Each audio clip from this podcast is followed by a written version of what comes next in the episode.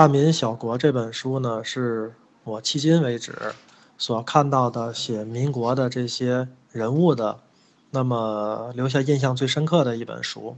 那因为呢，它还原了每一个人历史上最真实的面貌，包括呢，比如说今天要分享的大刀王五，包括谭嗣同、张世钊、陶成章、陈其美，以及呢像黎元洪、蔡锷、黄兴这样的在舞台上事实上很厉害的一些人，但是呢，他们又不像我们。所天天关注的，像孙中山啊等等这些在台前最光辉的这些人，他们的事迹。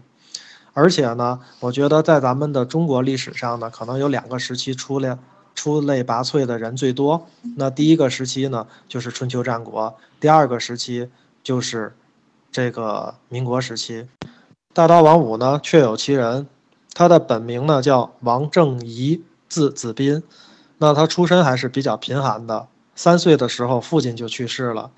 原籍在河北的沧州，沧州呢是一个出武林高手的地方，所以王五呢自幼习武，拜在双刀李凤刚的门下。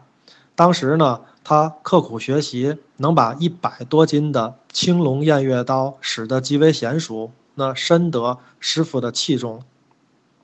那后来呢，他一直做押镖，行走江湖，并在北京的崇文区。半壁街开办了一家镖局，其势力范围呢，北及山海关，南及清江浦，大约呢是今天的江苏淮阴附近。当时的开镖局的武师们，跟我们今天的保安可不大一样。那他们呢，事实上除了能够去挣一些钱养家糊口之外，他们对这种社会的参与感是极强的。而且呢，他们虽然是一介草莽。但是他们生命的最高境界是任侠仗义、锄强扶弱。所谓侠之大者，为国为民，那就是在这样一个动，比如说呢，像甲午战争失败以后，御史安维俊向朝廷上书，力陈议和之弊，然后呢被朝廷贬斥，要求革职。那在贬官的过程当中呢，行走社会不免危险。王五呢，由于义愤。自愿承担起护送安维俊的责任，而这种义举呢，在王五的生活当中举不胜举。包括呢，在人民群众当中呢，他也是一代豪侠。那中国的文化中，公共空间一向狭窄，末世的社会呢，更是治安糟糕，所以呢，社会各界的利益冲突就显得极为尖锐。那在这样的情况下，尤其天子脚下嘛，曾经有过南横街的汉人跟牛街的回民们之间发生械斗的事件，那也是因为王五的调解才告平息。所以呢，因为他的功德，人们还赠予他了称号，叫做德容感化这样的一个牌匾。然后另外呢，从思想上呢，王五也不因循守旧，他的交友呢极广，那向来呢喜欢和维新人士打交道。他的同行呢，曾经介绍过一个湖南人来找他学艺。这个湖南人呢，叫做谭嗣同。他除了教这个徒弟单刀和七星剑以外呢，其实也向他的这个徒弟学习了什么叫做胸怀天下，什么叫做肝胆和志向。所以呢，他在甲午战争一年以后呢，开办了文武义学，免费呢招收一些青年入学。聘有一些有名的学者讲授经史以及心学，那他自己呢，则负责传授武功。用现在的话讲呢，真的称得上叫做毁家遇难啊。而且呢，据梁启超的回忆讲呢，说王武是非常有雄才大略的。他曾经呢对谭嗣同说：“出了居庸关，乃东北千里之地，大山连绵，森林茂密，还有一片辽阔的土地。”水草丰盛，人烟稀少。那我打算呢，买下一匹骆驼、牛马，在那里放牧，再召集一些游民呢，做农牧的经营，建立一个塞外王国。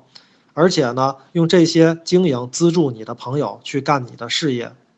那后来呢，康有为呢，在光绪皇帝的支持下锐意变法，谭嗣同呢参与其中。这个历史上最有名的戊戌变法，我想呢，大家都是清楚的。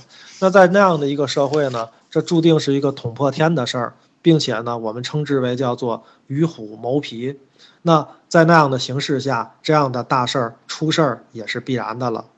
那一般的草莽人对这件事情多是旁观，那非常的麻木，而王武呢却参与其中，不仅呢用自己的精壮的武师为谭嗣同进行保镖，而且自己也经常随谭嗣同的左右。那确实呢，这位匹夫英雄呢，在无形中也影响了谭嗣同。那这位天才呢，在变法失败之后呢，他说：“这个。”各国变法，无不从流血而成，而今日中国未闻有因变法而流血者，此国之所以不昌也。有之，请自谭嗣同始。那这个呢，其实英勇就义也是和这种大刀王五的影响是有一定的关系的。那当然，他在狱中后来还提下了“去留肝胆两昆仑”这样的诗句。当然。后人呢，就是包括梁启超他们的认为，所谓两昆仑，一呢指南海康有为，其实另一个昆仑指的就是侠客大刀王五。虽然呢王五曾经密谋劫狱，但是呢戊戌六君子呢还是被杀于宣武门外的菜市口。当时呢谭嗣同临行时高呼：“有心杀贼，无力回天，死得其所，快哉快哉！”王武闻讯呢。不顾个人安危，到刑场伏尸大哭，然后呢，将尸体装殓，并且呢，送回谭嗣同的湖南老家。那在此同时呢，王武在等待时机再行变法，同时呢，决计要刺杀荣禄，为谭嗣同报仇。那你想，在那样的一个社会里，王五的命运肯定是注定的了。那这样的一个草莽呢，他注定在历史中为国捐躯。那至于王五之死呢？一说他死于义和团之乱，另一说呢说他死于八国联军之手，当然还有一说呢说他死于袁世凯之手。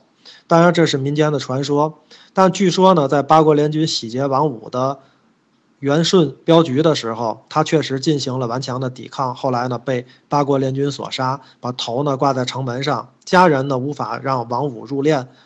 当时的荆门大侠霍元甲听说以后，只身从天津赶来，夜里将王五的头取下并埋葬。那这样的英雄呢，在近代史上确实具有独特的意义。变法呢失败了，那些背负变法的读书人呢，有些人甚至走向了反动。那比如说呢，变法的主将康有为成了保皇派。另外呢，很多人的人因循随波逐流，过起了自己的日子。那在这样的一个大潮当中呢，我们确实应该记住那些英雄烈士，他们被尘封在我们的记忆当中，就像大刀王五。在我们中国呢，有一句话叫“四海之内皆兄弟”，但是事实上呢，上流跟下层士农工商之间的等级还是非常分明的，通常是井水不犯河水，各个阶级呢彼此分立，一盘散沙。但事实上呢，到了严重。的关头、危急的时刻，人们开始聚集，共度时间。那在这种时候，平民百姓的付出，往往他们的代价是令人心碎的，其行迹比那些精英之士更为纯粹。那么，近代史上就有这么一位草莽英雄，我们称之他为叫做大刀王五。今天的分享就到这里。